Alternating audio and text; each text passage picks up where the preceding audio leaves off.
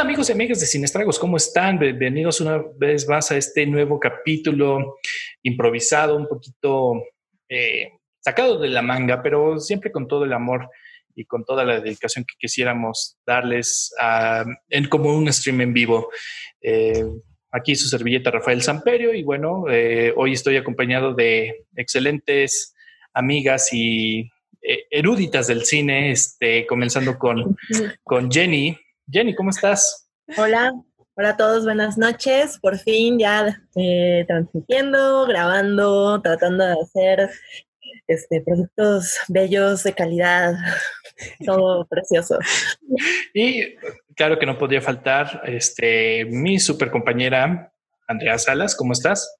Muy bien, hola a todos. Mil gracias por vernos y por, y por aguantarnos y ver todas las historias con las peripecias que tuvimos ahorita. Lo importante es que esto se va a poder grabar y que aquí estamos más que listos para poder platicar con ustedes respecto al streaming. Claro, acompañado de nuestra abuela Chelita, que después de los problemas técnicos que tuvimos no saben lo bien que nos está cayendo. O sea, nos la ganamos, pero no, no nos la ganamos, ¿no? O sea, yo, yo no me lo hubiera regalado, pero o sea, la necesito. Exacto. Son, son, de esas situaciones en las que dices, no solo la gané, sino es esencial. Así situación o no situación siempre es necesaria. pues bien, lo dijiste, Andrea. Pues bueno, justamente vamos a hablar un poquito del streaming. ¿Qué es el streaming? Bueno, eh, obviamente no vamos a hablar, todos sabemos lo que es el streaming, todos tenemos una plataforma de streaming en nuestras cuentas y pareciera hoy que eh, justamente la semana pasada hablábamos de la pandemia, hablábamos de que bueno, eh, y pareciera que hoy más que nada las plataformas de streaming cobran más sentido en un mundo en el cual no podemos salir, en el cual no podemos estar eh, yendo al cine porque pues tenemos este miedo. Entonces, pues, ¿qué más que sentarnos y poder ver Netflix, poder ver Amazon, poder ver nuestras series favoritas de HBO eh, pero bueno, también, ¿qué, queremos hablar del streaming? Hoy queríamos hablar de que justamente ha tenido un impacto a veces positivo, a veces negativo en el cine, en toda esta industria que llamamos cine, que llamamos este, ir a las palomitas quemadas o un frappé de Oreo o una, o una baguette de Cinépolis, que bien se, que, se nos antojó. Pero bueno. Todo el tiempo. Yo, yo muero por unas palomitas y un hot dog con nachos. Entonces, eh, hoy queremos como revisar, hoy queremos realmente debatir con una muy buena cerveza en la mano de que justamente qué está haciendo la plataforma del streaming en estos momentos eh, para que justamente beneficie o no tanto al cine. Entonces, pues quédense con nosotros, eh, platicaremos un poquito. Eh, como siempre, les agradecemos sus comentarios, su feedback. Cuéntenos qué les ha parecido estos dos episodios, qué les gustaría ver en Sin Estragos y este, lo que gusten. Pero bueno, platicamos un poquito.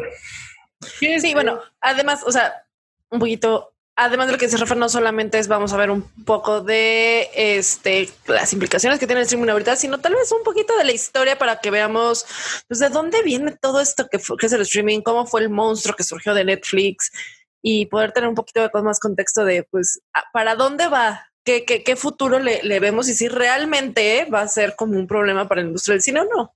Así es. Pues bueno, eh, como bien dice Andrea, pues bueno, eh, todo esto comenzó porque, bueno, ustedes se, acordarán, creo que somos de las últimas generaciones que, bueno, existía un lugar mítico llamado Blockbuster, en el cual... Y, paréntesis, Videocentro. Y Videocentro. Videocentro, ese sí yo nunca lo escuché. Para aquellos que no fueron a escuela privada, pues el Videocentro, ¿no? Pero bueno, entonces, eh, eh, este lugar llamado Blockbuster en el cual películas del momento, pues sabíamos que en, todo, en su tiempo comprar películas era caro. ¿No? Eh, estaban alrededor de 200, 300 en el año 2000, 2005, que de por sí era algo caro, ¿no? Pero bueno, eh, entonces existía este mágico lugar llamado Blockbuster en el cual rentabas, en el cual, pues, por una módica cantidad, sin que tú te, te pasaras de la cuota, pues bueno, podías rentar estas películas y hasta tenían esta cabinita que eh, afuera que aventabas tus películas y ya, ni tenías que entrar a la tienda. Entonces llegabas corriendo, rayando en tu hora límite de entrega, porque si no ya veías así de que los 300 pesos se multa. Así es. Y hablando de multas, eso fue lo que, bueno, eh, algún personajito ahí llamado Reed Hastings eh, le chocó y dijo, bueno, yo voy a hacer un blockbuster, pero, pero sin cuotas de retrasos o sin estas este, multas, como le decían, ¿no? Eh, sí, que siendo sinceros, eso es algo que no le gustó, pero para nada Blockbuster, porque el 50% de su revenue venía directamente de estas multas, porque aparte, no sé si recuerdan, estas tenían como diferentes colores, la azul, la verde, la roja, eso dependía de qué tan como qué tan caro te salía. Qué tan caro te salía, porque era como qué tan exitosa era, cuánta gente la quería. Ah, claro, igual la. Y era la roja, era de la película, es cara, y además te cobran el triple el retraso. Sí, claro. ¿no? Porque casi casi te cobraban como por minuto. Ahora, yo creo que lo bello de cuando se hacía todo el tema igual de la renta, digo, era muy limitante porque había cientos de, de títulos si tú quieres, ¿no? Pero volvemos quizá al tema de la experiencia, ¿no? No sé ustedes, pero yo, quizás siendo la mayor de todos aquí, yo sí me acuerdo, ¿no? Que, que de alguna manera era todo este rito, que diera jueves o diera viernes en la noche y era, ¿qué vamos a hacer? ¿Qué vamos a ver el fin de semana? Y corre a Blockbuster, ¿no? Y renta tus películas, ármate de tu pack para que las regreses el domingo. ¿no? Y era ir a comprar dulces, ir a, o sea, igual, hay otro tipo de rito detrás. Claro, o sea. Sí, definitivamente.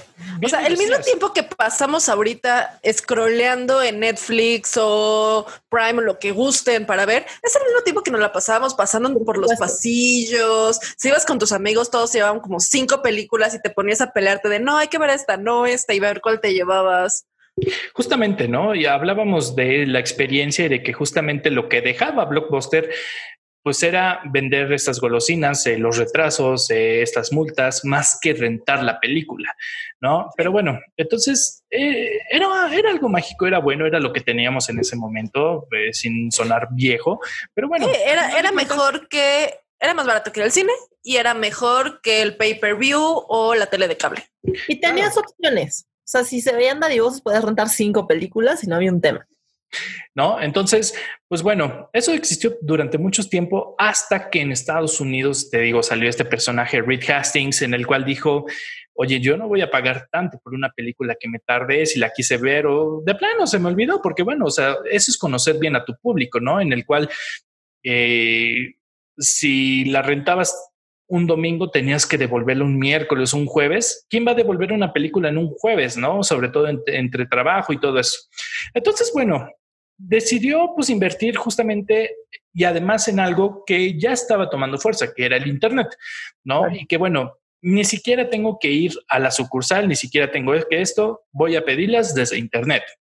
Y así es como nació Netflix, ¿no? En el cual pedías tus películas, era un blockbuster igualito, este, tú pagabas tu membresía eh, mensualmente y las películas que quisieras, eh, no me acuerdo muy bien porque, pues bueno, aquí en México nunca llegó, entonces no sabía. Eran 20 dólares al mes. Netflix era 20 dólares al mes. Y te llegaba por correo. No, pero lo decía más por el hecho de cuántas podías pedir al momento.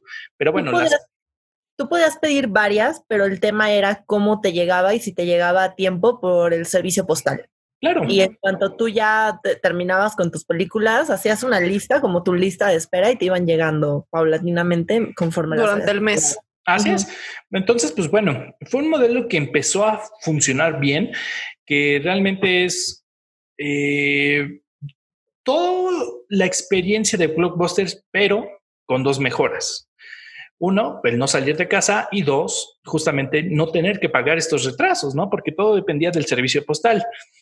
Entonces, eso fue algo que cambió mucho, ¿no? Y que, como dices, obviamente a Blockbuster no le encantó, ¿no? Y entonces eh, hubo una guerra, hubo un esto, pero hubo un pequeño salto que Netflix dio y que fue el streaming, ¿no? Todavía cuando existía el pedir estas películas por correo, tuvo un deal especial con estas, unas películas muy buenas. Y si tenías la velocidad óptima y en tu compu, pues bueno, podías ver la película desde tu computadora. sin tener que poner el DVD, sin todo eso. Que todo esto más o menos lo había introducido Apple unos años atrás con sus películas en iTunes, ¿no? Steve Jobs estaba Sí, y el pay-per-view desde las cable, desde las teles de cable. bueno, aquí realmente su facilidad era o rentabas o comprabas con iTunes, ¿no? Exacto.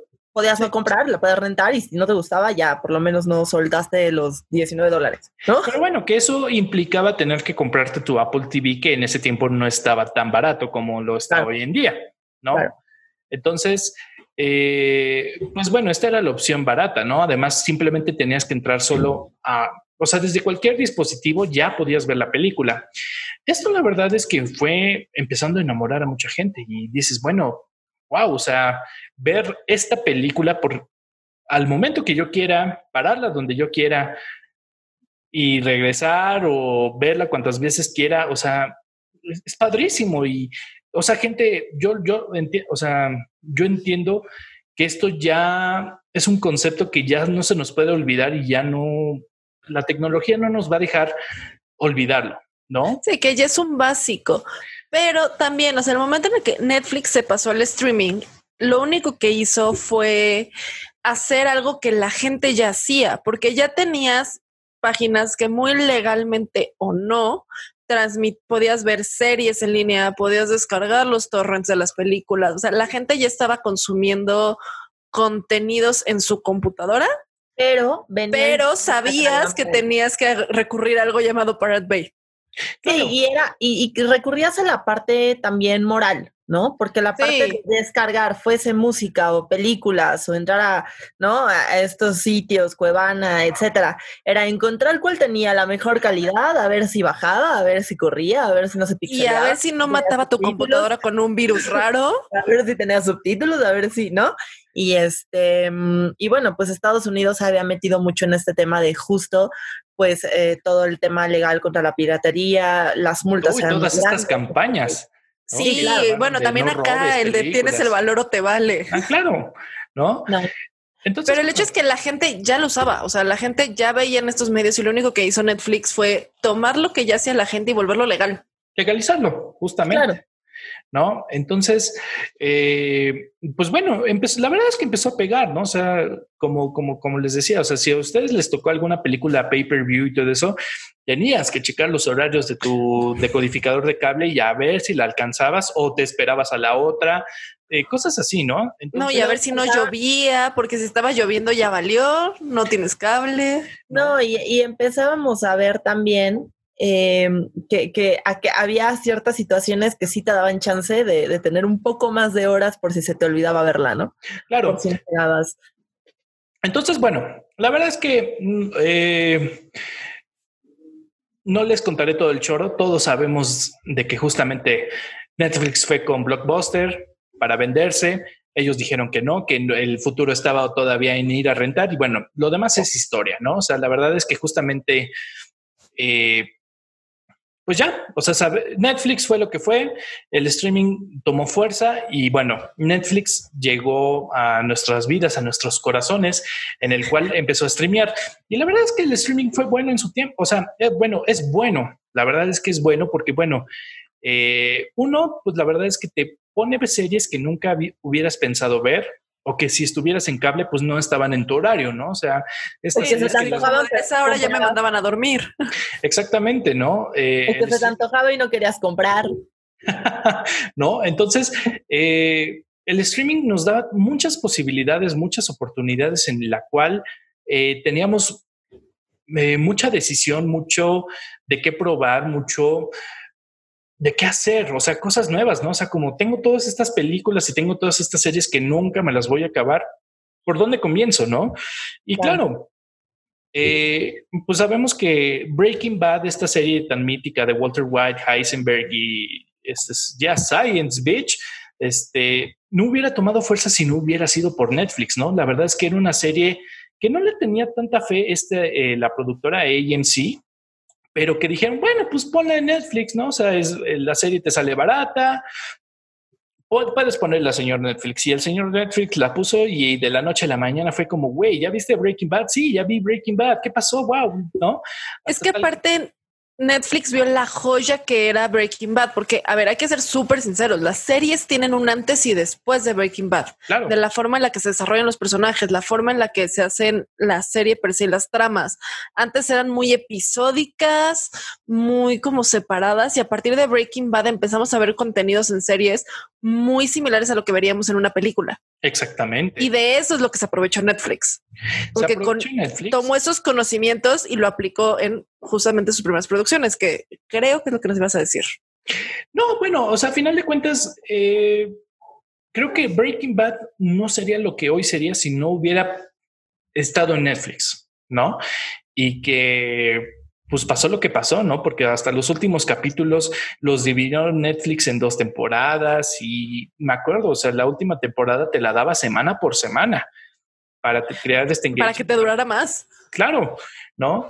Pero bueno, entonces sabemos la historia, Netflix lo que empezó a hacer, de hecho, eh, si ponemos en el récord la historia, pues bueno, eh, lo veíamos más como una plataforma que como salió de, la nada, o sea, de alguien, de alguien privado, por así decir, pues no tenía nexos ni con Fox, ni con NBC, ni con Disney, ni con, o sea, con ninguna. O sea, realmente era una plataforma 100% neutra, de la cual, pues bueno, si, si, si todas estas productoras y todas estas eh, compañías de televisión y de películas ponían sus películas, pues bueno, o sea, creo que es mejor de esta película que ya no me vende, pues seguir ganando poco a poquito. O sea, mucho del concepto de lo que ahora es Spotify, pues bueno, empezó a seguir, ¿no? Y de hecho me acuerdo muy bien, o sea, en algún momento Disney dijo, este Netflix me cae bien, es mi compa, entonces vamos a todo.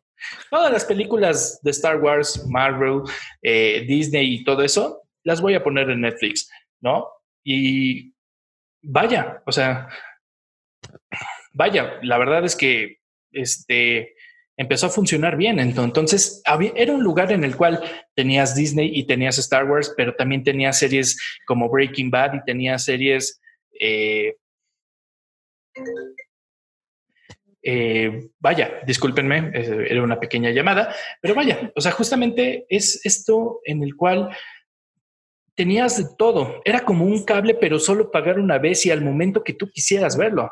O sea, sí, era, era un pequeño lugar mágico donde tenías todo y que no, no tenías que cambiar de canales, podías tú elegir lo que quisieras, porque además tenía una muy amplia variedad, porque era el único, en ese momento era el único que tenía eso, pero hay que señalar algo aquí ahí ya no solamente estaba molestando a Blockbuster, que a los pocos años de que esto pasó, pero no, sino ya se estaba metiendo directamente con las televisoras porque empezaron a bajar los ratings a partir de Netflix. Claro. Porque en el momento en el que Netflix vende, vende serie, mete series, las televisiones son de wow, espérate, ¿qué está pasando? Antes solamente era competencia para renta de películas, entonces who cares?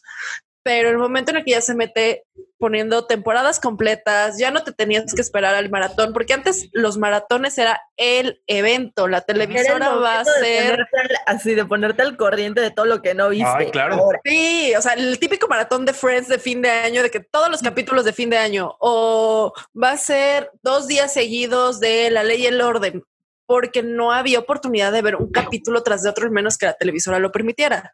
No, claro, yo me acuerdo cuando mis amigos me decían, este, no, es que estábamos jugando y de repente, no, es que ya me voy porque ya eh, es hora de ver Malcolm y yo así de, no, no, o sea, ¿qué pedo? Ya va a empezar Lost. No, entonces, eh, pues esto fue lo que pasó, ¿no? Entonces tenemos este gigante llamado Netflix con un montón de variedad, con un montón de películas y que, pues a un precio, accesible, que en ese momento eran 100 pesos. La verdad es que 100 pesos no, no le duele a mucha gente. Pues la verdad es que eso funciona. con eso funciona. Entonces, ¿cuál fue el problema? Hasta ahí todo bien y hubiéramos vivido en un mundo feliz si obviamente Netflix pues no hubiera sido tan ambicioso. Ay, pobrecitos. Yo, no, siento que sea el tema de que Netflix fuera ambicioso. Fueron que las demás le empezó a ir muy bien, quebró Blockbuster y las demás empresas dijeron, bueno, yo quiero eso. Yo quiero tener las ganancias que está teniendo Netflix. Sabes una cosa, y creo que tenía que ver también con eh, su contenido. E, en un inicio Netflix era la opción porque no solamente era módica la cantidad a pagar, sino que su catálogo era extenso. O sea, podía que no tenía una que otra serie, pero la verdad es que era bastante vasto, ¿no? O sea, eh, sí, sí era importante. Y de pronto lo que empezó a suceder es que un día tenías la película que podías ver 17 veces y al mes siguiente la quitaban, ¿no? Y era como, ¿pero por qué? ¿No? O sea, o, series, o estaba incompleto Harry Potter, o las trilogías, o estaba una, pero no estaban dos. Entonces, yo sí siento que en algún momento, aunque sí fue todo este, o sea, empieza como este gigante que lo devora todo, eh, se tambalea por momentos, ¿no? Pero se tambalea en los momentos en los que las televisoras empezaron a tener miedo. Y aquí nos lleva un punto. Netflix no empezó siendo la competencia del cine, era el aliado del cine, porque podías ver los contenidos. A quien le tiraba era las televisoras. Y ya después, que lo que iremos hablando poco a poco, pero en el momento en el que ya las televisoras es como de ya ni me importa competir contigo, entonces le empezó a tirar al cine. Sí, claro. Eh, sabemos que justamente estábamos este contenido y llegué a mencionar, era neutro Netflix, ¿no? Pero bueno, también eh, existe algo llamado conflicto de intereses en el que dices, bueno, si estoy en una misma plataforma, llámese iTunes, pues la verdad es que no estoy compitiendo, o sea, estoy compitiendo justamente. ¿En qué sentido? O sea, pues sí, si están todas las películas, no está ninguna, ¿no? Así como en el cine, así como en Mix-Up, o sea, estás comprando una película, realmente es decisión de cada quien, como si la compras o no, ¿no? O sea, porque no, no hemos visto una tienda que, hoy sí tengo películas de Steven Spielberg, pero no de George Lucas, ¿no? Y dices, ¿pero por qué? ¿No? O sea, eso sería muy raro sí, sí, sí, tal cual era un mix-up en línea. Era un mix-up en línea, ¿no? Entonces, sí, pues sí, así como un mix-up podías comprar las temporadas completas de una serie, este tenía la temporada completa de una serie o la película o lo que quisieras. Pero bueno, eh, Netflix empezó haciendo sus propias series, ¿no? Que pues obviamente de estas pioneras que hemos visto, llámese House of Cards y llámese Orange is the New Black. Ay, qué, bueno fue la primera temporada. ¿No? En la que, pues bueno, este contenido que dice Netflix como, pues sí, financió una serie y sí, tiene a Kevin Spacey y bla, bla, bla, pero pues poquito, poquito, ¿no? O vaya, o sea, es como, tengo tanto dinero que no sé qué hacerlo, ¿no? Entonces, pero, tampoco era tanto. Déjame decirte, Netflix venía casi entrando a números rojos antes de ser House of Cards. Claro, no, pero, pero se dio cuenta de que, bueno, es más fácil producir tu propio contenido que pagarle a alguien más por una misma serie, ¿no? Y ahí fue donde empezó a ver como, mm, aquí es donde está el verdadero dinero, ¿no? Y entonces, ¿por qué? Porque si te cuesta más barato a ti, ya no tienes que pagar los derechos de distribución o los derechos de, porque es tu serie, ¿sí? Y no solo eso, Netflix es un monstruo de información. Entonces, pudo empezar a analizar toda la información de qué le gustaba ver a la gente, qué estilos veía, cuándo repuntaba qué cosas y con eso fue cosas que fue aplicando al momento de crear sus series. Y, la cuestión de poderle poner tu clasificación. no, una estrella, dos estrellas, tres cinco estrellas. Sí, exacto, definitivamente. Y por ejemplo, ya había probado el modelo de si tienes la serie disponible, te la vas a aventar en una sola o la vas a ir distribuyendo. Entonces dijeron, ¿qué pasa si mi propia serie la saco toda completa? Y esto es algo que volvió loca a la gente, porque es una serie nueva que ya no te tienes que estar esperando semana a semana para ir siguiendo y ver cuál es la historia, sino eh, es donde nació el, binge watching de me quedo todo un fin de semana pegado al Netflix viendo la temporada de una serie. Lo cual, tuvo sus sabores este, amargo dulce, ¿no? No, definitivamente, pero antes de eso era imposible pensar que te fueras a aventar una serie completa en un día. Exacto. Sí, claro, cambió, cambiaron cambió completamente la forma de consumir contenidos. Exactamente. Y de crearlos. Y lo, y lo padre era, obviamente, ¿a qué me refería con, eh, tenía su sabor dulce y amargo con, ok, te, te, soltaban toda la serie y no te tenías que esperar 10 semanas, pero igual terminaba y era, espérate dos años a la segunda temporada. Pero por lo mismo, creabas un hype enorme. Claro, entonces todo el mundo ya estaba así subido en las paredes esperando la siguiente temporada y en cuanto ni siquiera tenían que sacar un póster. Sacaba la noticia de ya se confirmó segunda temporada y entró a producción. Claro. todo el mundo se volvió loco. No, entonces tienes tus propias series, pero bueno, ahí es donde dices, hay un conflicto de intereses porque poniéndolo en perspectiva, Mixup nunca produjo una serie, ¿no? Y, todo eso. En lo cual, pues, significaba que obviamente sus series las ponía al frente al principio y que robaban más cámara más que las otras, ¿no? Entonces, eso no, obviamente, pues, no le gustó a, a ninguna de las series, a ninguna de las productoras, que lo cual, pues, también dices, o sea, estoy compitiendo contra tu propio contenido en la cual tal vez no sea tan bueno. Sabemos que las películas de Netflix no pueden ser tan excelentes como al 100, pero vaya, poco a poco van generando esta, este nivel de calidad, este nivel de excelencia o este nivel eh, de talento de directores, de estudios que justamente son los que han trabajado con las grandes, ¿no? Pero bueno, entonces... Aquí también hay que tener un paréntesis y un contexto. Tal vez México no pasó, pero en Estados Unidos, para cuando Netflix empezó a producir sus series, ya había salido Hulu y ya había salido como un precursor, por así decirlo, de Amazon Prime, donde podías rentar las películas en línea. Era entonces ya era como un video on demand, pero quieras que no, ya empezaba a tener cierta competencia Netflix no, digo, y tenía que crear algo que lo distinguiera. No, digo, pero es el nombre. En Amazon era Amazon Video on Demand. No ah, era sí. Prime, pero era Amazon Video on Demand, que era una eh, pestañita, digamos, de todo lo que era Amazon, ¿no? Sí, podías rentar o comprar tu película, muy parecido a Apple TV pero ya empezaba a haber ahí una competencia, lo cual pues fue un o te o evolucionas o te van a comer. Sí, claro, muy deshonesta, ¿no? En la cual pues bueno, eh, muchos se sintieron intimidados porque bueno, el que recibía dinero era Netflix, ¿no? Y claro, a Netflix le, le alcanzaba para comprar todos estos paquetes de películas y sí, compró, eh, llegó a tener lo de los Juegos del Hambre, llegó a tener Harry Potter, llegó, o sea, pasó todo esto, ¿no? Pero entonces sí, te estás me estás comprando, o sea, Warner y todo eso dijeron, me estás comprando los derechos, sí, pero también como que mi contenido está ahí solo, ¿no? Entonces, no, y tampoco tienes todo el contenido de todas las televisoras. Es eso, pero, o sea, también es como el simple hecho de que una película, ah, por el momento no se me ocurre una muy poco popular, pero que sea de alguna grande productora, eh, está ahí tirada, está ahí abandonada, ¿no? Entonces, pues ahí está, ¿no? Y nadie la quiere ver, pero ahí está Netflix, ¿no? Entonces es como, pues creo que se puede aprovechar mejor el espacio y lo que decías, ¿no? O sea, también se van las películas y luego, la, si te acuerdas que la habías visto la siguiente semana ya no está, etcétera, etcétera. Todo esto pasó y bueno, eh, ah, pasó algo llamado la guerra de los streaming, que todo esto, en la cual, pues bueno, tampoco ya no es nada de noticia, no es nada nuevo.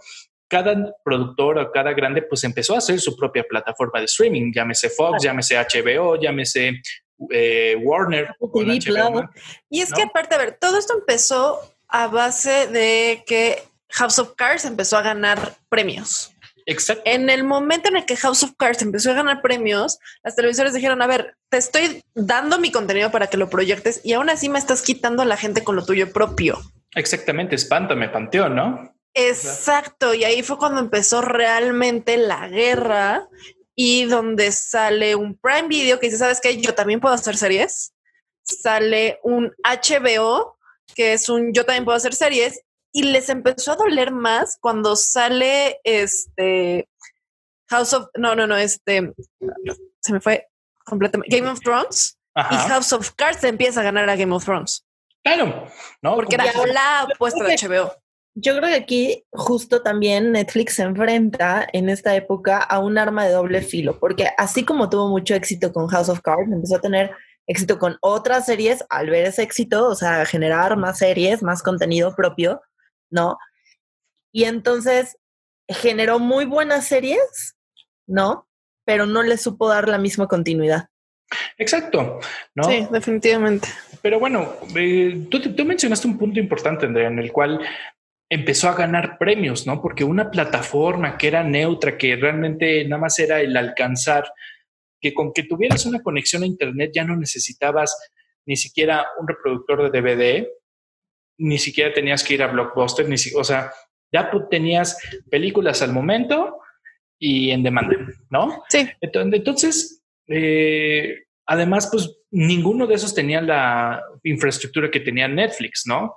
Entonces, claro, me acuerdo, si lo ves bien, Netflix no tiene buena infraestructura para grabaciones. No es dueño de un solo set, cosa que eso le, le, pega en, las ganancias. Si tú ves un estado de cuenta, por así decirlo, de Netflix, durante muchísimos años estuvo a la baja. No es hasta el 2018 que explota la cantidad de, este, de, de, series y películas que hace que empieza a tener números positivos, pero es porque estaba jugando a la larga.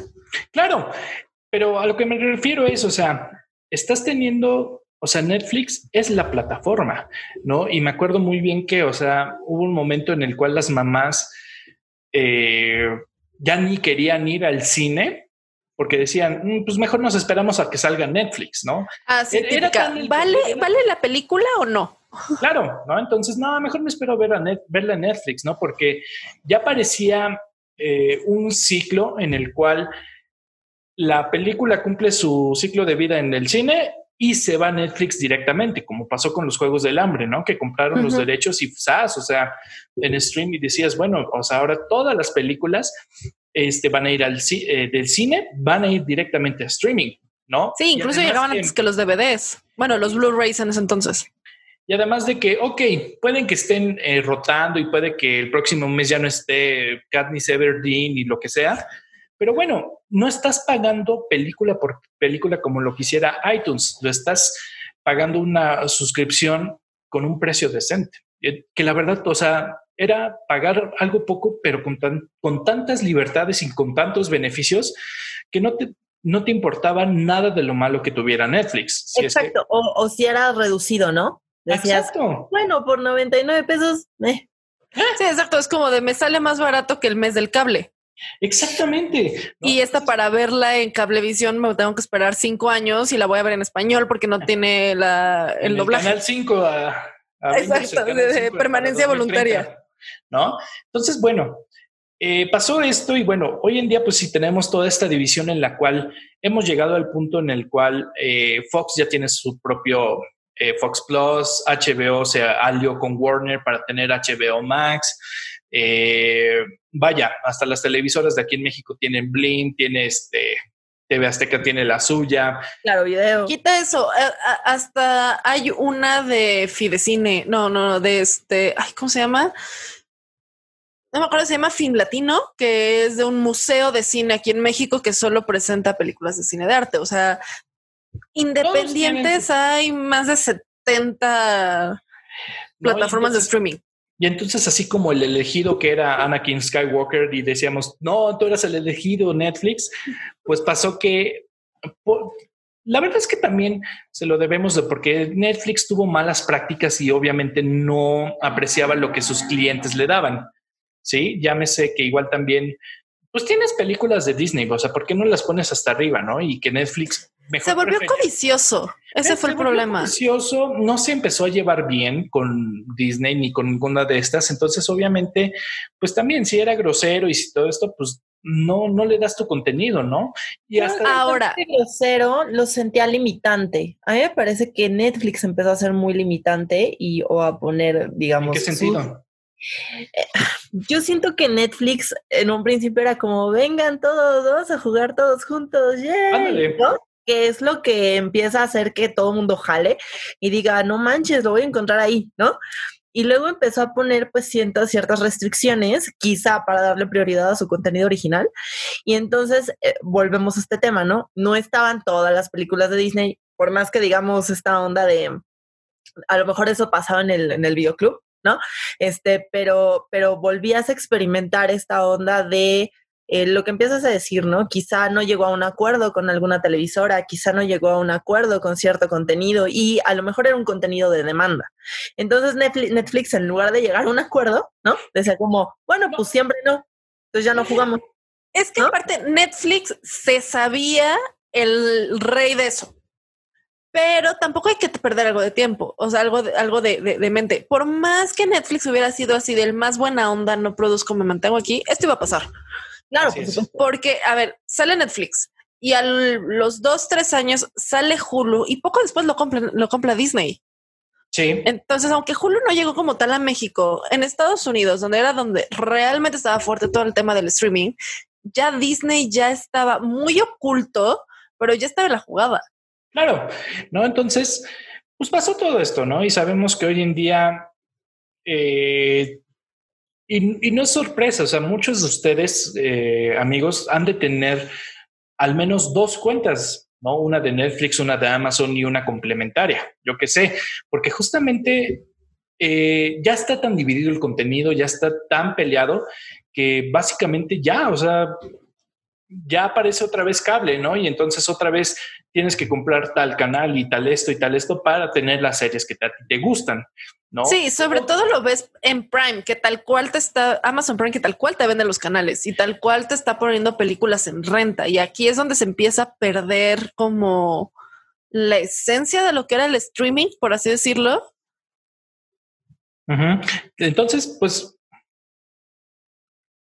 pero siento que tiene que ver incluso con esa misma diversidad, ¿no? O sea, a ver, yo, y, voy a dar un ejemplo muy específico, yo recuerdo en Netflix cuando tenía, por ejemplo, The Tudors, ¿no? Y en Estados Unidos The Tudors es de una televisora específica, ¿no? Que es, um, que era Stars o Showtime, no me acuerdo. Sí. Y este, porque es, esta televisora que se dedica a hacer todas estas adaptaciones de época. Y entonces, Netflix tuvo The Tudors, no sé, cuatro años, ¿no? Entonces tú te podías meter y verla si no había un tema. La quitan, ¿no? Y entonces, incluso antes de que lo tuviera Prime, por ejemplo, si tú tenías una Apple TV, podías ver eh, justo estos canales de streaming, ¿no? justo eh, Hulu o Stars o Showtime o, todos estos ya separados y ya habían roto, digamos, esta eh, relación con Netflix, entonces retiran todo el contenido y lo que empieza también a suceder es que estos tienen que empezar a pelear porque las grandes televisoras no retiren ese apoyo, ¿no? Así es. Eh, sí. Buena Vista, CBS, NBC, o sea, dentro de Estados Unidos, pero nosotros lo vemos mucho más filtrado acá, obviamente porque no lo tenemos dividido de esta manera. Para nosotros es Sony o Warner o ya sabes. Sí. Eh, pero este, de una u otra forma, cuando ellos quitan este contenido, la gente empieza a decir, eh, y entonces, ¿ya? ¿Nunca en la vida lo vas a volver a tener Netflix? ¿En serio? Exacto. no, pero le digo, o sea, estas guerras de streaming eran inevitables. Cualquier, siempre, siempre que un negocio innovador sale, eventualmente va a salir competencia y eventualmente la gente va a querer tener su espacio del pastel. Por, eso también empezaron cada quien, en el momento en que vieron que, ah, bueno, lo que le funciona a Netflix son series originales, empezamos con series originales.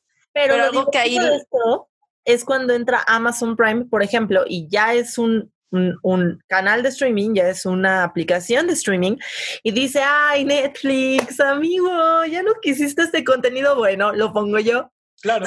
te pusiste los moños, mira, aquí, venga, véngase para acá, yo no tengo tema, yo sí lo proyecto. Pero Amazon no fue tan escurridizo como Netflix, porque desde un principio fue, mira, este es mi catálogo, pero si quieres este o este o este o este, por lo menos aquí en México, que insisto, nosotros no tenemos acceso, si tú tienes un Apple TV, te vas a dar cuenta que no tienes acceso a Hulu, no tienes acceso a Stars, no tienes acceso a Showtime, porque no estás en, en, el área, ¿no?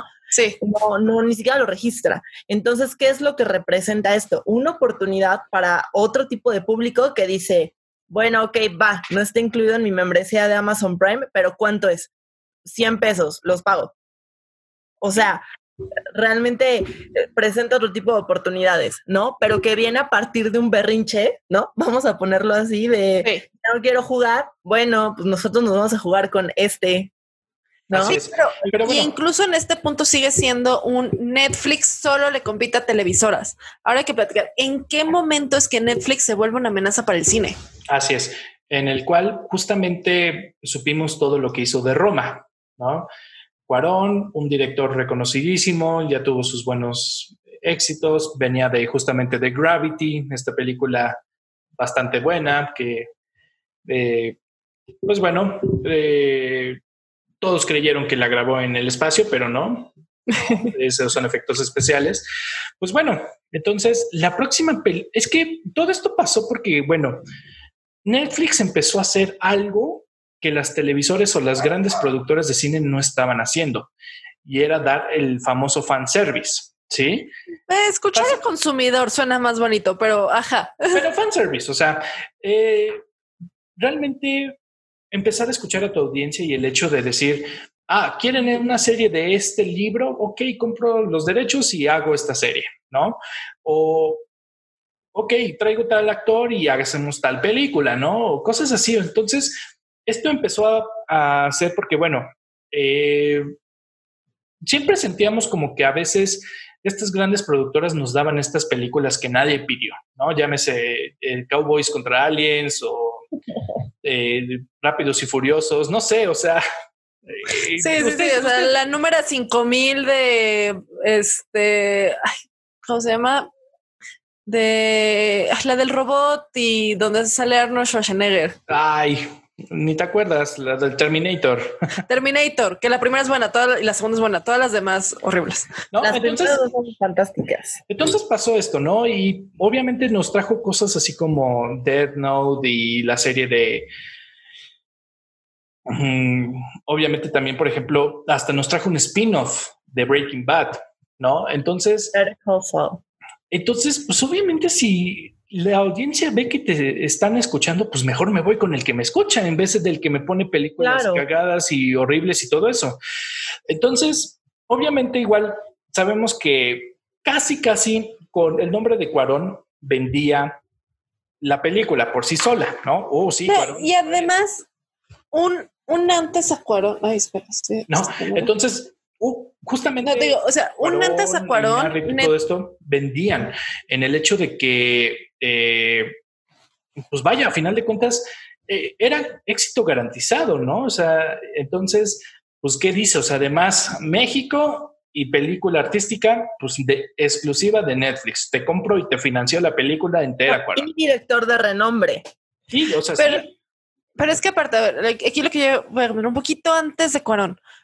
Netflix empezó a producir buenas películas, no solo series, que ya estaban siendo premiadas en todo lo que premia películas directamente para tele. Tienes un Beast of No Nation, que ahí es donde la por primera vez la academia empezó a decir, un híjole, ¿qué onda? Porque la premiaron en Cannes. Que si mal no recuerdo, la premiaron en la racha de Netflix con películas empezó realmente con documentales. Sí, sí, sí. O sea, y, empieza con documentales, de ahí se pasa a Beast of No Nations, que es muy como una película documental de los conflictos en África con Idris Elba. Pero entonces empieza a tener ya actores importantes. Yo sé, Kevin Spacey es importante, pero era una serie. Y antes en películas nada más tenía estos actores que recién venían saliendo de la academia, venían estudiantes, lo que quieras, ¿no? Entonces saca Beast of No Nation, que gana en Cannes, gana en Venecia, no puede ser este, no puede ser nominado para los Óscares porque las, los premios no lo permiten. No cumplía con los lineamientos. No cumplía. con los lineamientos, tal cual. Y después, aunque no está así que digas, uy, el mejor contenido y por lo tanto merece un premio, pero que tenía muy buenos actores, sale este The Bodyguard, que tienes a un Ryan Reynolds, tienes a un este ah, You Motherfucker. Samuel Jackson. A un Samuel Jackson. Que si bien la referencia es perfecta, que si bien no gana Oscars, ya son gente de renombre que está decidiendo trabajar en una película directo streaming. Y aquí es donde ya se empiezan a modificar las reglas para que siquiera se permita la idea de que empiece Roma. No, bueno, pero que te me estás yendo un poquito más adelante, o sea, hablemos de Roma, porque justamente fue la primera en la cual, porque además, o sea, es comenzar con eh, aventando la casa, ¿no? O sea, porque no te estás trayendo un director que puede que gane el Oscar, o sea, ya ganó Oscars, ya es uno de los mejores directores de Hollywood, entonces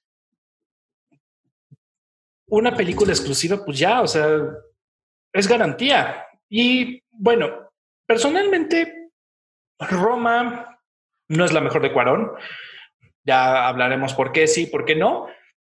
pero bueno, fue un exitazo, o sea, eh, y lo que es hoy Yalitza Aparicio y lo que eh, representa la película en el mundo, tuvo su impacto, tuvo su impacto, tuvo su... Y, pero obviamente tuvo estos lineamientos en los cuales apenas la proyectó en Los Ángeles y Nueva York para que entrara, pero obviamente existía todavía esta resistencia de las grandes productoras, ¿no? Y de los miembros de la academia por decir, o sea, es que, es que es chistoso porque justamente están viendo que es Cuarón, está viendo que es una película más artisticona que Gravity, pero no, o sea, la academia está, la está, está buscando todos los pretextos posibles para que no participe o para que no gane.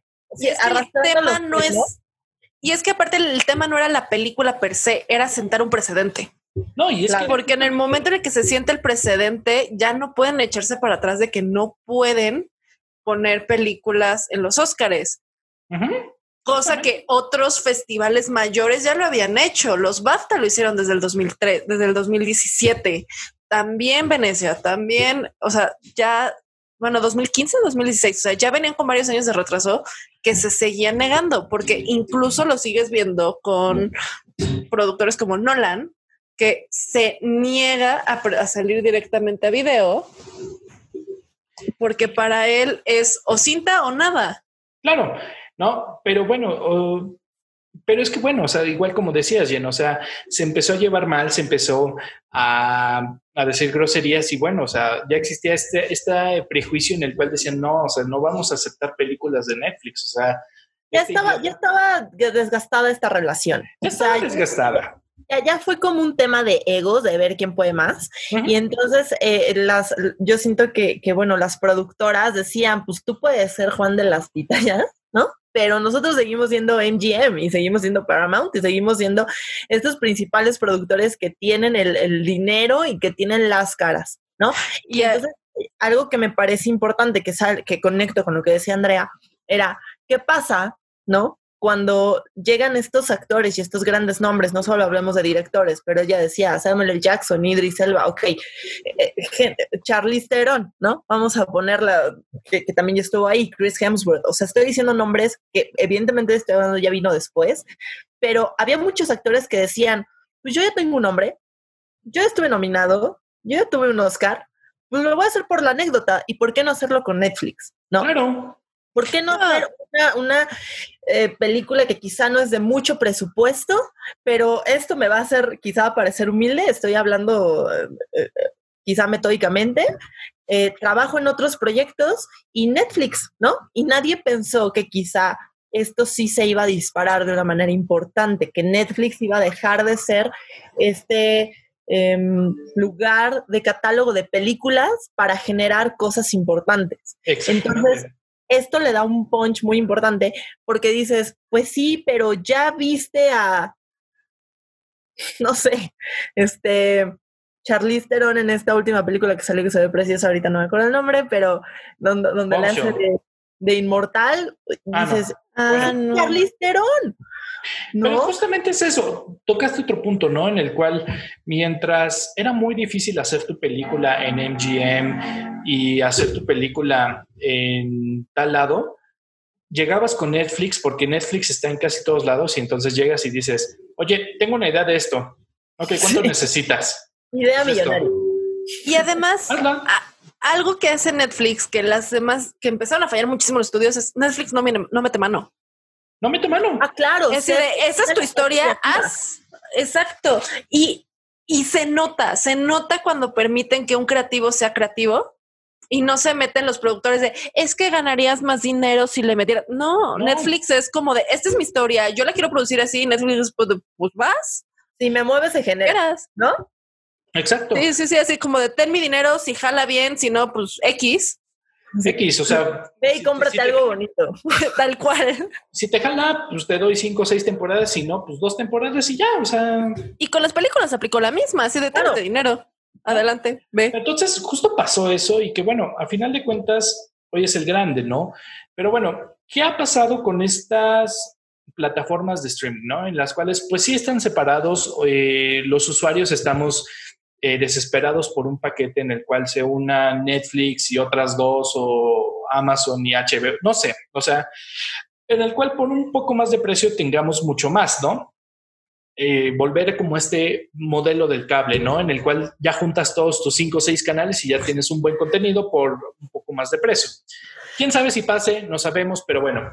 Eh, sabemos que igual, o sea, Netflix, sabemos que tiene muy buena popularidad, este, muchas series que hemos visto de ellos eh, se han vuelto de culto, se han vuelto eh, famosas, todos estamos esperando, llámese Stranger Things, este, en su momento pues la de una serie de eventos desafortunados, pero que ya acabó y, pero bueno, o sea, todos esperan.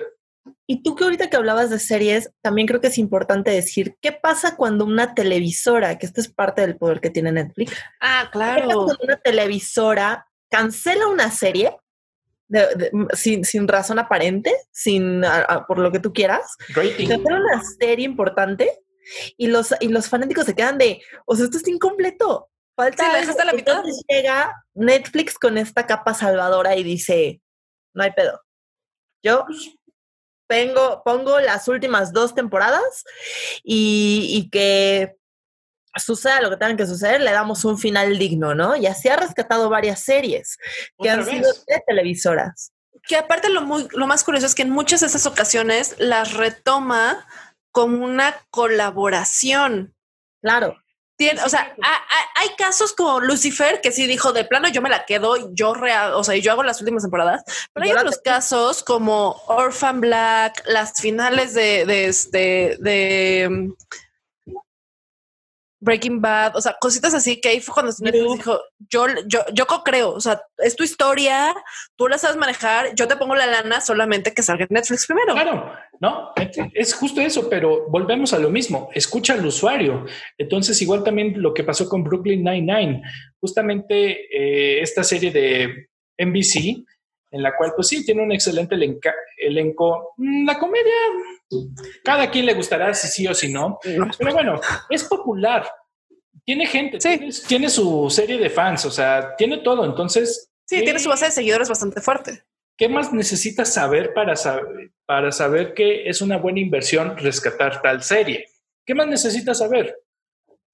¿Por qué? Porque si tu modelo o si tu plataforma no se basa en rating, sino realmente que haya suscriptores, ¿qué te importa si la ven 800 mil millones o cinco personas? ¿No? Está ahí, ¿no? Entonces, obviamente, pues también ahí es donde eh, las productoras se dieron cuenta en la cual, uno, si tú produces tu propio contenido, puede que, por ejemplo, ahorita ya nos iremos a Disney, ¿no? Pero Disney, que es dueño de mil y miles de películas y de series y bla, bla, bla, ya no tienes que estarte preocupando de los derechos de distribución o quién sí pone tu serie o, o, vaya, si por ejemplo Toy Story. Y de los costos de distribución. ¿no? Y o de preocuparte si Toy Story está al lado de una película con mucho sexo explícito, ¿no? Llámese Netflix, ¿no? Porque son recomendaciones que te da, ¿no? Sí, sí, puedes ver Toy Story o Game of Thrones. ¿No? Entonces, pues ahí está, ¿no? Y, es una realidad. En HBO la verdad es que está Game of Thrones al lado de películas de DreamWorks, ¿no? Entonces, eh, varios empezaron a dar cuenta, o sea, economistas y bla, bla, bla, te van a decir, no, es que el modelo Netflix y que quién sabe qué.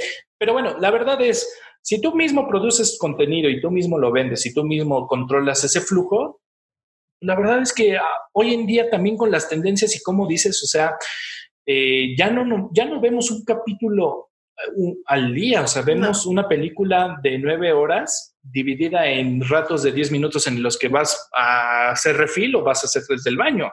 Y que, y que lo que es padre de ver esto, como lo estás poniendo, Rafa, y que nos va a permitir migrar a, a otra de las nuevas plataformas que nos trae a todos hype, es qué importante es que Netflix haya abierto este camino del streaming, de podemos meter un contenido para que entonces las grandes televisoras o las grandes compañías, en este caso voy a decir ahí está Apple, ahí está Disney Plus, ahí está eh, el mismo de NBC, cuyo nombre ahorita no me, viene a la mente, pero NBC hizo el suyo, ah, Peacock, eh, CBS hizo el suyo y dijeron, ¿por qué no puedo hacer yo con mi vasto contenido Lo mismo. Lo que hizo Netflix, ¿no? Exacto. sí, y estás quitando a un intermediario de por medio, estás quitando completamente al distribuidor.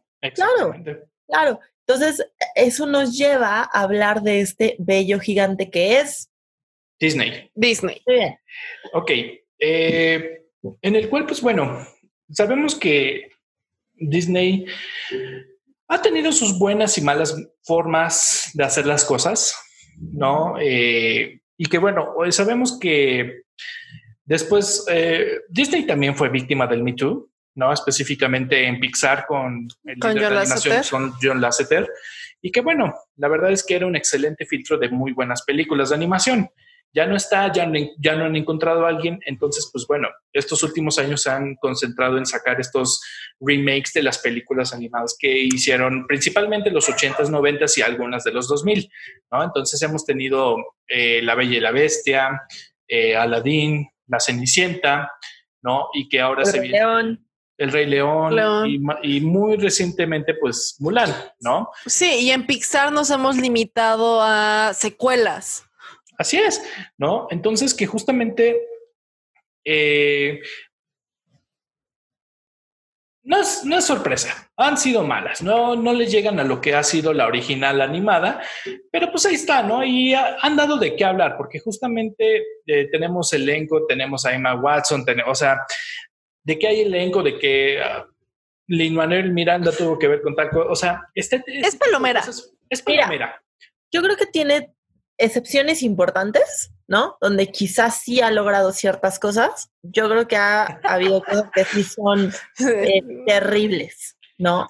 Ah, eso definitivamente. Yo sí creo que, por ejemplo, y tal vez por de manera muy personal y opinión, porque es mi princesa favorita, este, pero La Bella y la Bestia no estuvo tan mal. ¿no? No, no estuvo tan mal. Aladdin estuvo bastante buena, la verdad. No, quizá Aladdin no estuvo nada mal y tiene dos, tres excepciones en estos live actions, que sigue siendo el refrito del refrito, si lo queremos ver así, que, que dices, bueno, pues... Algo. Pero, es que si lo vemos, el éxito de Disney en los últimos años no viene de Disney, viene de Star Wars, viene de Avengers, de Marvel. Y es aquí donde Disney Plus es donde más explota, porque está llevando estas franquicias al streaming. Sí, como bien, o sea, como bien dices, o sea, para empezar que Marvel divide este eh, su ciclo de películas en fases, así le dice, en el cual pues, es un ciclo en el cual cada seis meses, en un lapso de dos, tres años, sale una película de Marvel que está conectada y que obviamente eh, culmina con una de Avengers o culmina con un evento que une a varias, ¿no? Claro. Se haría un cómic, ¿no? Se hace el como un Winter Soldier, lo que quieras. ¿No? Entonces, hasta lo que hemos visto de, desde que salió Iron Man hasta ahorita Endgame, pues sí, eran nada más ir a ver la película, ¿no? O sea, ve y ve la película y ya. Eh, tuvieron sus series antes, o sea, tuvieron sus, sus Pero no las tenías que ver. No, no las tenés que ver, o sea, porque fue como su piloto. Pero quieras que no, por ejemplo, eh, Agents of Shield fue un modelo en el que sí la tenías que ver, al menos las primeras temporadas, porque hay cosas que pasan entre la última de Capitán América y, y, este Civil War que solo pasó en Agents of Shield, no pasaron en las películas, y que tal vez si te quedas con un poco de, híjole, ¿ahí qué pasó? Porque no entiendo. Claro, pero bueno, eh, no lo, o sea, no era tan necesario, ¿no? O sea, digo, al menos eh, todo esto. Sin embargo, en esta cuarta fase, pues obviamente es como, pues, ¿cómo, ¿cómo impulsamos las ventas de nuestra plataforma de streaming? Ah, pues fácil, hacemos que esta fase 4 sea necesario ver series de, de Marvel que justamente solo están en Disney Plus, ¿no? Y que bueno, a final de cuentas, pues obviamente no te sorprende, ¿no?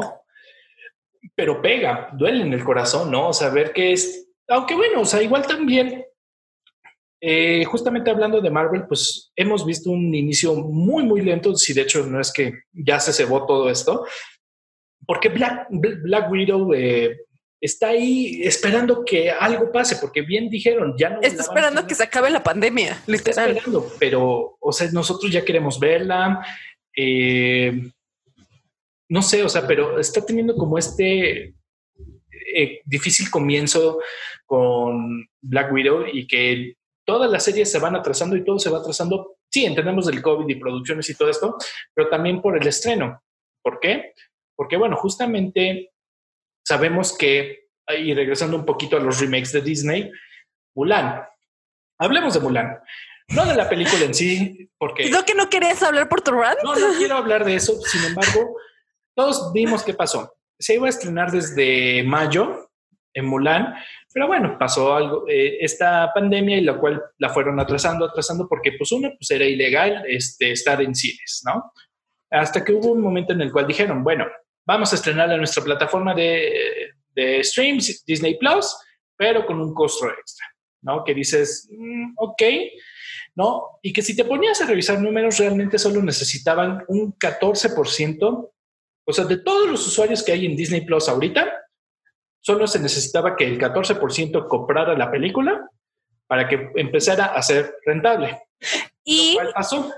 No, no, no, es que no solamente pasó eso, sino que ves las estadísticas de un día antes de que en Mulan y le que en Mulan y subieron un 64% las suscripciones a Disney Plus a nivel mundial. ¿No? Y entonces ahí es donde como que Disney empezó a querer matar el cine, ¿no? Porque, o sea, estrenos como de realmente nada más que son de viernes en la noche o de medianoche y todo eso, pues ya una plataforma de stream, ¿no? O sea, sí sigues pagando tu boleto, sí sigues, pero bueno, igual también una familia de 5, 6, 7, 8, ¿cuánto te cuesta un boleto de cine? Pues bueno, la verdad es que 600 pesos ya empieza a ser un punto en el cual, pues es conveniente más que ir al cine, ¿no? Sobre todo si estás en una familia numerosa. Y si lo ves desde el punto de vista de, de Disney, de esos 30 dólares se quedan con los 30. En cambios, en un cine se quedan con el 30% de lo que se proyecta, porque el sete, o menos, entre el 70 y el 80% de las ganancias en taquilla se las, se las queda el distribuidor. No, pero entonces sí tuvo esta respuesta negativa en la cual no muchos la vieron. Eh, sí logró el 14%, pero no muchos la vieron. Además de que, bueno, todo el trasfondo de opiniones negativas y las opiniones, o sea, las críticas de la película que es muy mala. Sí, habría que ver con otra película, a ver cómo le va. Pero bueno, eh, o sea, bien se sabe que este, querían hacer este modelo, lo intentaron con Mulan y como no les funcionó, bueno, nos paramos con Black Widow, ¿no? Pero bueno, eh, justamente es eso, ¿no? O sea, que eh, trató de vender como esta experiencia porque dice, bueno, tú ya tienes tu pantalla, tú te puedes hacer tus palomitas por 600 pesos puedes comprar Mulan, ¿no? Y los mexicanos fue como... Mm, es un estreno. los mexicanos fue así de, mm, no tengo. o sea, porque, a ver, hay que ser sinceros, aquí llega hasta noviembre, ya solo falta un mes, pero llega hasta noviembre. ¿No? Pero bueno, entonces lo bueno es que te digo, o sea, la gente se dio a escuchar, se dio a entender, ¿no? Y obviamente se entendió ese trasfondo de, uno, si te estoy pagando tu plataforma, ¿por qué me vas a cobrar de más, no? Que es un modelo que en México, pues no, o sea, o estoy pagando streaming o pago la película, ¿no? O, o que también... Y más si consideras los, los costos de las plataformas con el sueldo mínimo.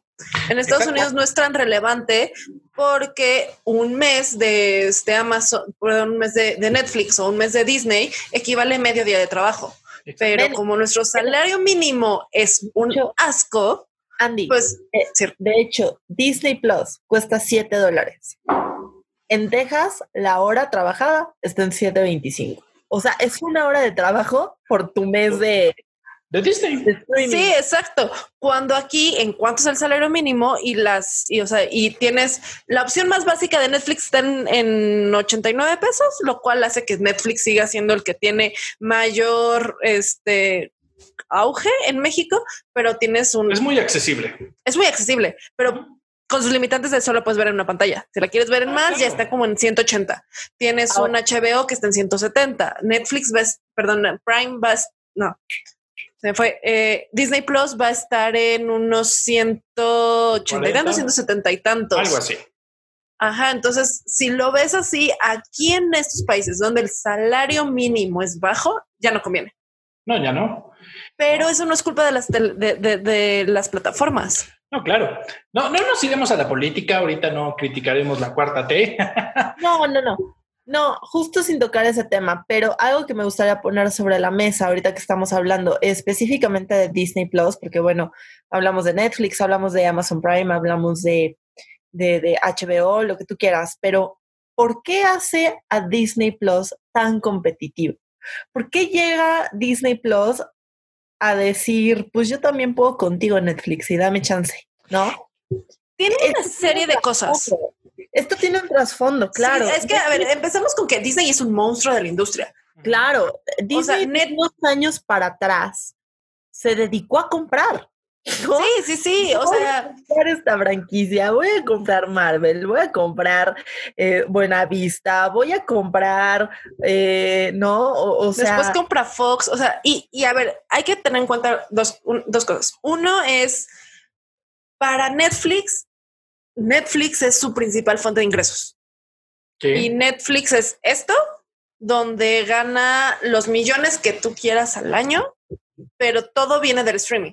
Luego tienes el monstruo que es Disney que no solamente gana de lo que produce, gana de sus parques, gana de la mercancía, los peluches, las regalías. Parques temáticos. Tiene su propia radio. O sea, Disney es un monstruo de la industria de entretenimiento. Claro. Que, si no lo detiene se va a volver un monopolio, pero gigante. Y que si comparas, y que si comparas sus 700 mil millones o 700 millones que gana Netflix al año, pues sí, llega, si llega Disney y así de Hold My Beer, yo voy a sacar una de Mandalorian porque tengo los derechos. Exacto, es como de me vale. O sea, sí, tienes que entonces puedes llevar al streaming estas sagas, estas este franquicias que son tan grandes. Puedes tener un Mandalorian.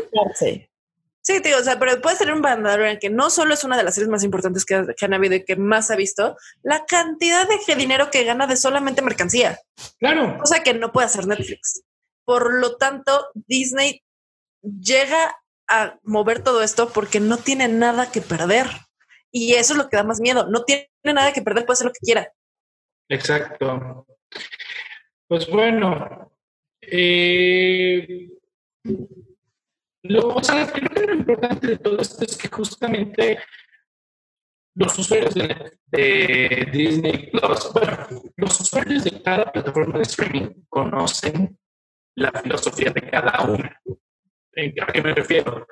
Que justamente eh, pues Prime es obviamente una membresía de lifestyle y que obviamente si pides muchas cosas, pues te sale gratis el envío y que bueno, no está tan aquí en México, pero en Estados Unidos es, tienes acceso a pedir tu súper, tienes acceso a Alexa, o sea, tienes todo un lifestyle que justamente está cambiando.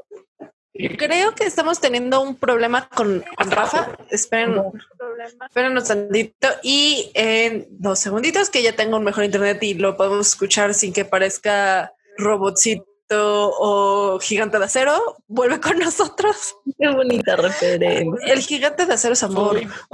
Soy, un gigante de acero. ¿Ya me escuchan? Ya, ya mejor. Ok, disculpen, disculpen, pero bueno. Eh, la gente conoce a sus a las plataformas de las cuales son usuarios. ¿Y por qué digo esto? Porque, bueno, eh, justo decía del punto de Liga de la Justicia, ¿no? Eh, todos vimos esta película, la cual nos pareció mala. Ah, no mala, muy mala, la verdad. Sí, se nos pareció mala. Ajá. Nada en donde salga Henry Cavill es malo, punto número uno. Y punto número dos, yo solo creo que más que mala, esperábamos más porque estamos acostumbrados a un Avengers. No, definitivamente. Pero bueno, eh, el resultado está. Y las cosas se hicieron como se hicieron, bla, bla, bla, fin de la historia. Pero bueno, algo pasó que en la cual eh, es digno de mostrar porque, bueno, desde marzo, desde febrero existía un hashtag llamado Liberen el Snyder Cut. Y bueno, si no saben, pues bueno, les platico. El Snyder Cut es obviamente, eh, Justice League fue dirigida por Zack Snyder, pero que tuvo un pequeño problema personal en la cual tuvo que salir eh, de producción y que lo replanteó George Whedon. Pero bueno. Y que fue una mentada de madre lo que le hicieron, pero bueno. Sí, que fue una mentada de madre. Y que bueno, justamente por el gremio y por el sindicato de directores, eh, Josh Whedon no tenía derecho a, a tener nombre en la película. Entonces, obviamente, aún con el nombre y lo primero que sale en los créditos, pues se le atribuye el error a Zack Snyder, ¿no? Y entonces, de todas estas eh, pláticas y todo eso que salía en Comic Con y bla, bla, bla, pues se empezaba a rumorar de que no, sí, existe una edición de Zack Snyder y Zack Snyder no hubiera hecho esta escena super chill, o sea, no hubiera hecho lo que se ve parchado. Exacto, ¿no? Pero que bueno, y entonces, eh, vaya, el movimiento de la gente y todo eso es lo que les digo, o sea, la gente sabe que ahora tiene que pedir y lo sabe pedir muy bien. Es que la gente sabe que tiene poder porque Netflix le dio el poder. Exactamente, ¿no? Y que justamente dijo, ok, está bien, Warner, no me estás escuchando y no quieres gastar en el Snyder Cut, está bien, te juntamos tantos millones los fans para que tú, o sea, ya está pagada, ya solo sí, hazla, güey. Te lo rogamos, please. Te lo rogamos, sácalo. Y como que sí, como que no, como que varios de ejecutivos de Warner fue como, además, sabemos que en el mundo del cine los directores pues son muy orgullosos de su producto, sea bueno o malo, ¿no? John Schumacher. Es bebé. John Schumacher eh, con Batman y Robin o Batman Beyond, eh, sabemos que es una de las peores películas de Batman y con las batipezoneras y bla, bla, bla. Pobre George Clooney, pero sí. Pero, o sea, no, no habló hasta 18 años después y que dijo, yo hubiera hecho otras cosas o bla, bla, bla. No. El estudio no me dejó. Y obviamente Warner no sacó la película eh, con el, Schumacher Code o bla, bla, bla, ¿no? Siempre ha sido así, sea buena o mala la película, es lo que salió y te amuelas. Sí, sí, es lo que es, es lo que yo quise producir, es lo que yo quise sacar. Ahí está, si te gusta bien y si no, me vale, porque la oferta no era tanta. Y de repente llegamos a este punto en el cual los fans dijeron, a ver, te estoy pagando la película, ¿qué más quieres, Warner? Y de repente. no necesitas nada más. No necesitas nada más. Y de repente Warner fue como. Ok, hagámoslo. Y todos, ¿neta? ¿Me lo juras? Así, me, ¿Me lo juras así? ¿Me vas a hacer caso? Siempre sí. Siempre sí. ¿No? Y que justamente es malo que lo utilicen como de gancho para inscribirse a HBO Max, ¿no? Esta nueva plataforma de HBO que es como un HBO Go con Plus, ¿no? Que tiene justamente Warner, que tiene South Park, que tiene más que cosas. estar más, obviamente. Obviamente. Y de hecho es la plataforma de streaming más cara en Estados Unidos. Pero también va a ser la más completa. exactamente, ¿no? Y que de repente es como solo aquí en esta plataforma de streaming, chingue su madre los cines, chingue su madre eh, iTunes o lo que sea, solo se va a ver en HBO Max. Este corte en el cual quién sabe qué se hizo con el dinero de los fans, pero bueno, Warner dijo, sí se va a hacer el Snyder Cut, se van a hacer regrabaciones, todo el elenco original se va a venir.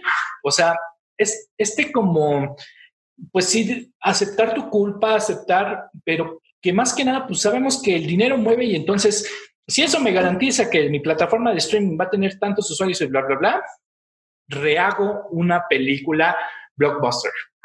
Y es que ahí es donde también se vuelve un poco el tema. Ya el tema ahorita no va a ser cine streaming o Stranger Things o Game of Thrones. No, se va a ver un tema de experiencia de usuario.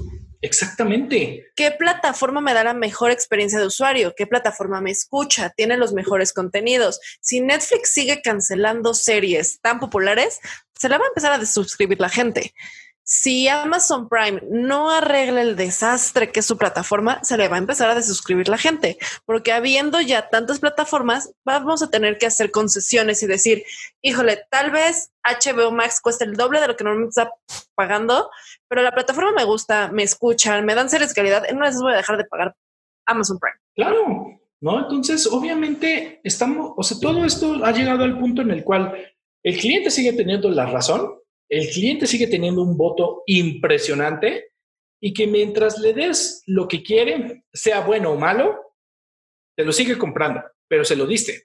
¿No? O sea, es como, tú hubieras escogido otro director o bla, bla, bla. Pero vaya, o sea, regrabar una película tan grande como Avengers es como, wow, o sea, y aparte, como fan te sientes comprometido una vez que te escuchan. Es como lo que pasó con Sonic. En el momento en el que echaron para atrás la película y retrabajaron porque escucharon a los fans, como fan te sientes obligado y con la responsabilidad de moral de ir a verla. Exacto. Entonces garantizan, al menos garantizan que la base de fans va a ir a verla. Sí, lo hicieron por mí, debo. Tal cual es como me escuchaste, ahora voy a verla, porque si no ya no me vas a escuchar. No, entonces obviamente estamos en una era en la cual eh, pues vaya, o sea, el streaming lo pagamos nosotros, pero también porque nosotros tenemos voto, ¿no? O sea, ¿cuántas veces y no, o sea, a veces tal vez me estoy proyectando en mis padres, pero que justamente el cable es como tenía sus fallas, obviamente si llovía y todo eso se veía mal. También el streaming, ¿no? O sea, si te vale valió madres, ¿no? Pero bueno, eh, Justamente. Pero siempre puedes agarrar tu celular y ver. Exacto. Y verlo en cualquier lado. O estás en Sí, porque aparte las puedes descargar. Algo que tienen es que puedes descargar ciertas películas para verlas offline y Netflix no te cobra por descargar las películas y verlas offline. Ese es un gran plus que tiene Netflix. El gran plus que tiene es tú vas a viajar, estás en el avión, vas a ir en carretera, quieres entretenerte, porque lo que sea, descargas con antelación eh, la serie que quieras, la película que quieras, y, ¿qué te detiene? ¿No? Nada. Nada. Entonces, justamente te digo, estamos en un punto en el cual es un, toda una experiencia al usuario y en el cual tienes tu película, tienes toda la serie desde el día uno, este, vaya, no se me ocurre qué, qué más cosas, porque es toda una nueva experiencia, la cual ya no en el cable, en la televisión o no sé, ya no es suficiente, o sea, serie ya no es serie si no está en streaming o si no te la sí, no tal cual, es como no, la ves. ya están escritas, ya están grabadas en el cual obviamente hay cliffhangers y obviamente vas a ver al menos dos, de dos en dos, ¿no? Sí. están conectadas, o sea, os, vaya, todo lo hemos hecho, o sea, todo hemos visto una temporada en un día, ¿no? Y entonces es chistoso porque, bueno, hay un chiste en el cual dicen, no, o sea, no voy a poner una película de nueve horas pero te puedo poner una serie de nueve capítulos de una hora cada uno. Exacto, o sea, una película de dos horas. Ay, no, qué flojera. Mejor me aviento todo full metal en un día. Exacto. Y parece ser lo mismo, pero no. Eh, no. porque estos son capítulos de media hora, o sea, es lo mismo.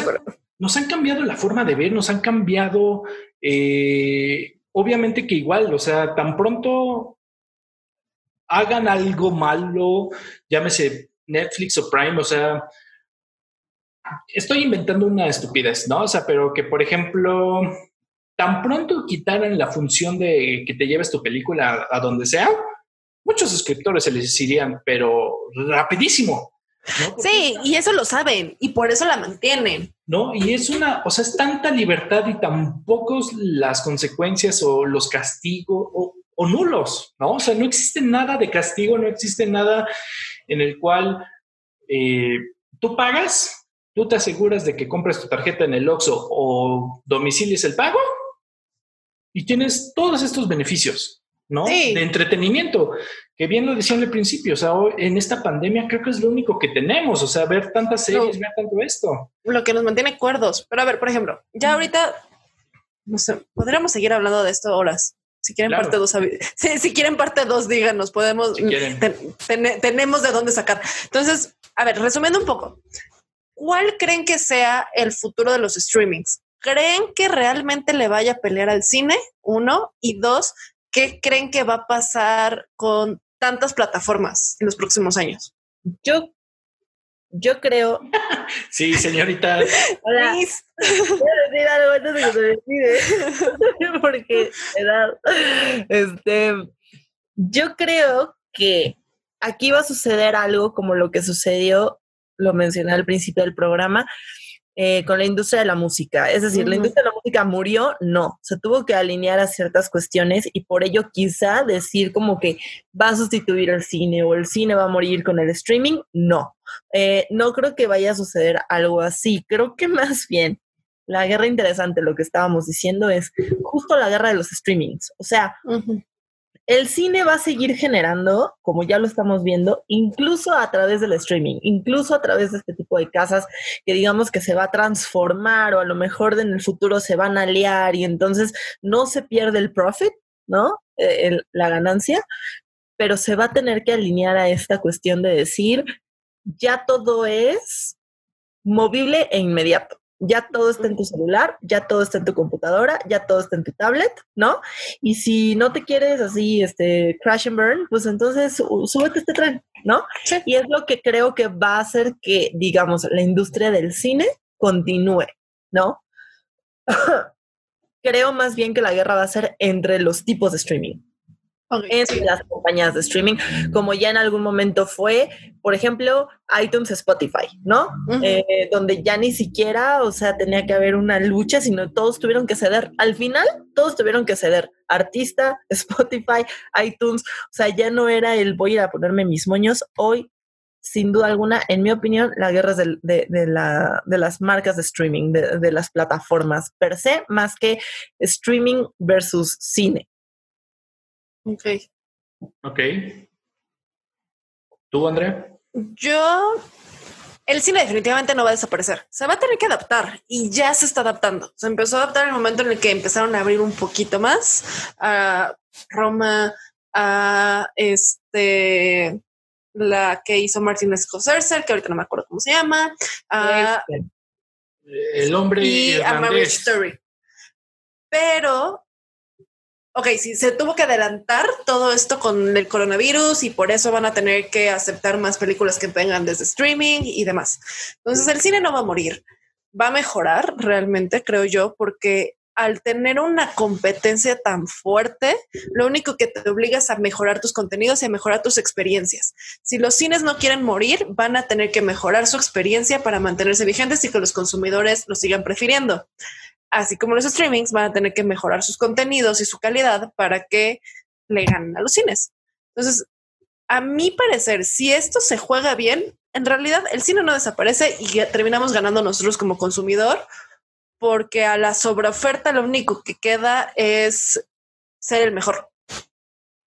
Claro. Pero Netflix se tiene que cuidar.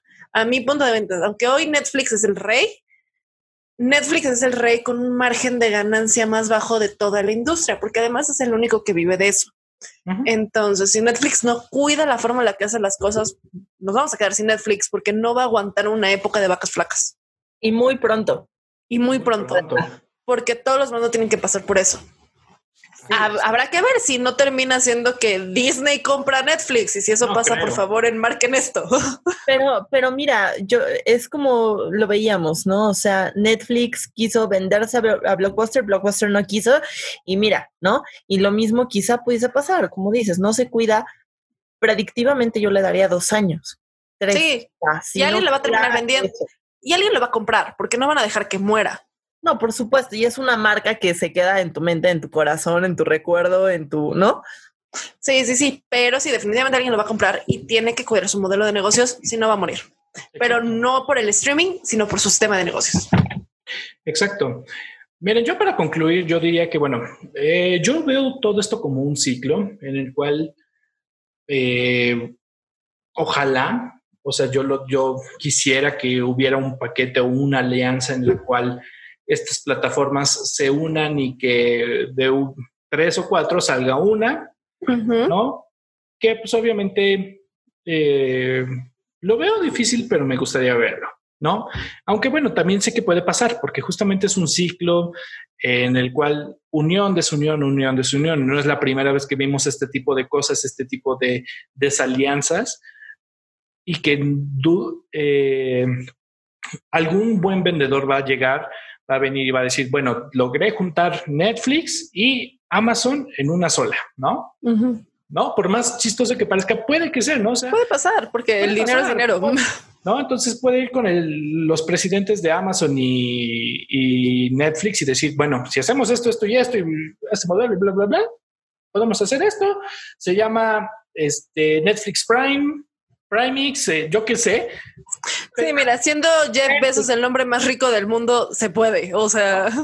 Entonces, yo creo que es un ciclo que puede ser un regresar a la historia, porque ciertamente la promesa, o sea, sé que los tiempos cambian, ¿no? Y en su momento el modelo de Netflix fue suficiente, fue una plataforma que democratizó muchísimo el acercar todas estas películas de una manera tan accesible y tan fácil, ¿no? Y que obviamente vemos esos como los años dorados y que todo eso.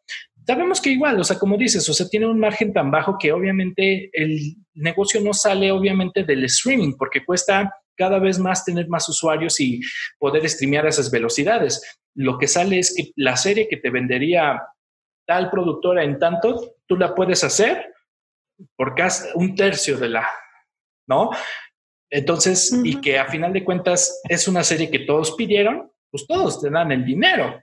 Sí, todos la van a ver y van a comprar la mercancía y van a ir a las giras y demás. Entonces, eh, oh, estoy muy de acuerdo contigo, Andrea, en que la experiencia solo queda mejorarle o morir.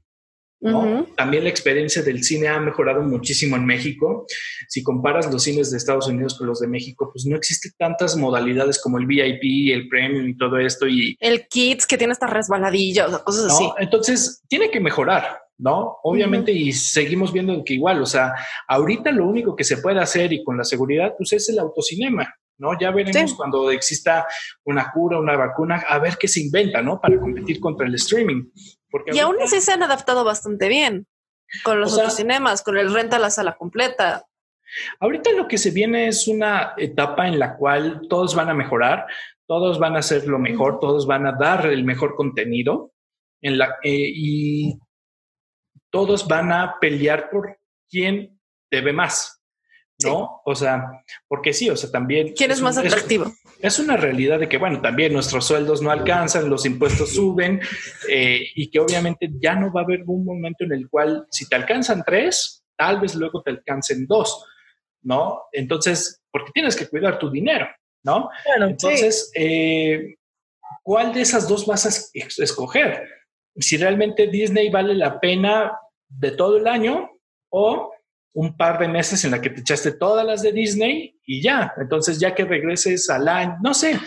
O sea, todos tienen que darte esta pasividad o esta proactividad en la cual hay contenido y ves, y ves, y ves, y ves, y ves, para que estés enganchadísimo. Si no, porque si digas, es indispensable, no la puedo cancelar. van levantando la vara tan alto que tantito que le bajen es como, uy, no, ya no es lo mismo, ya no pago Netflix o ya no pago esto, ¿no? Entonces solo va a mejorar, obviamente, qué bueno para los consumidores, qué bueno para nosotros, porque todo va a mejorar, ¿no? O sea, todo va a ser mucho mejor, todo va a tener mejor inversión, pero obviamente se vienen estas guerras, se viene esta competencia muy dura, se viene esta, ¿por quién tiene, por quién es el dueño de tu señal de Internet?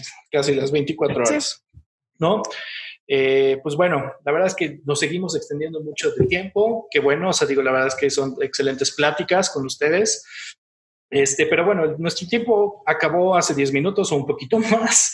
Pero bueno, vámonos, muchachas, porque ya hace sueño, hace todo. Ya es un poco tarde. Entonces, este, yo solo me queda decirles que muchas gracias. Este, ustedes verán este stream ya repetido o ya verán en las plataformas de podcast. Este, seguimos mejorando. Creo que ya se solucionó el tema. Nos vemos el próximo miércoles en stream en vivos, pero también tengan en cuenta de que justamente eh, también tendremos capítulos grabados así, ¿no? Eh, entonces, les agradecemos mucho su amor, sus likes, sus eh, suscripciones, por favor, mándenos un mensaje que les gustaría ver en Sin Estragos.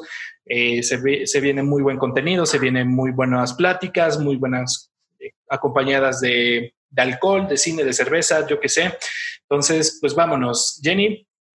Gracias por estar al pendiente de todos, gracias por sus comentarios, por escribirnos, por extrañarnos, por seguirnos. Está increíble, les agradecemos muchísimo y nos vemos el próximo miércoles. Andy.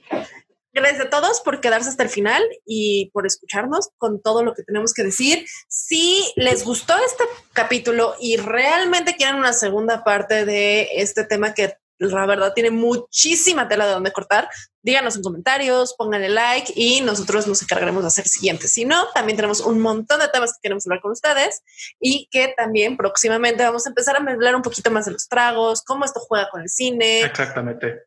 Vamos, vamos experimentando con esto. Nos vamos soltando. Nos vamos soltando. Muchas gracias por acompañarnos y como dice Rafa, véanos la próxima semana en Stream Live y les estaremos avisando nuevas noticias, ya sea que estrenemos podcast, que es algo que tenemos en proyecto que viene próximo, y nuestra página en YouTube, donde también van a poder ver todos estos canales y todas estas videos repetidos.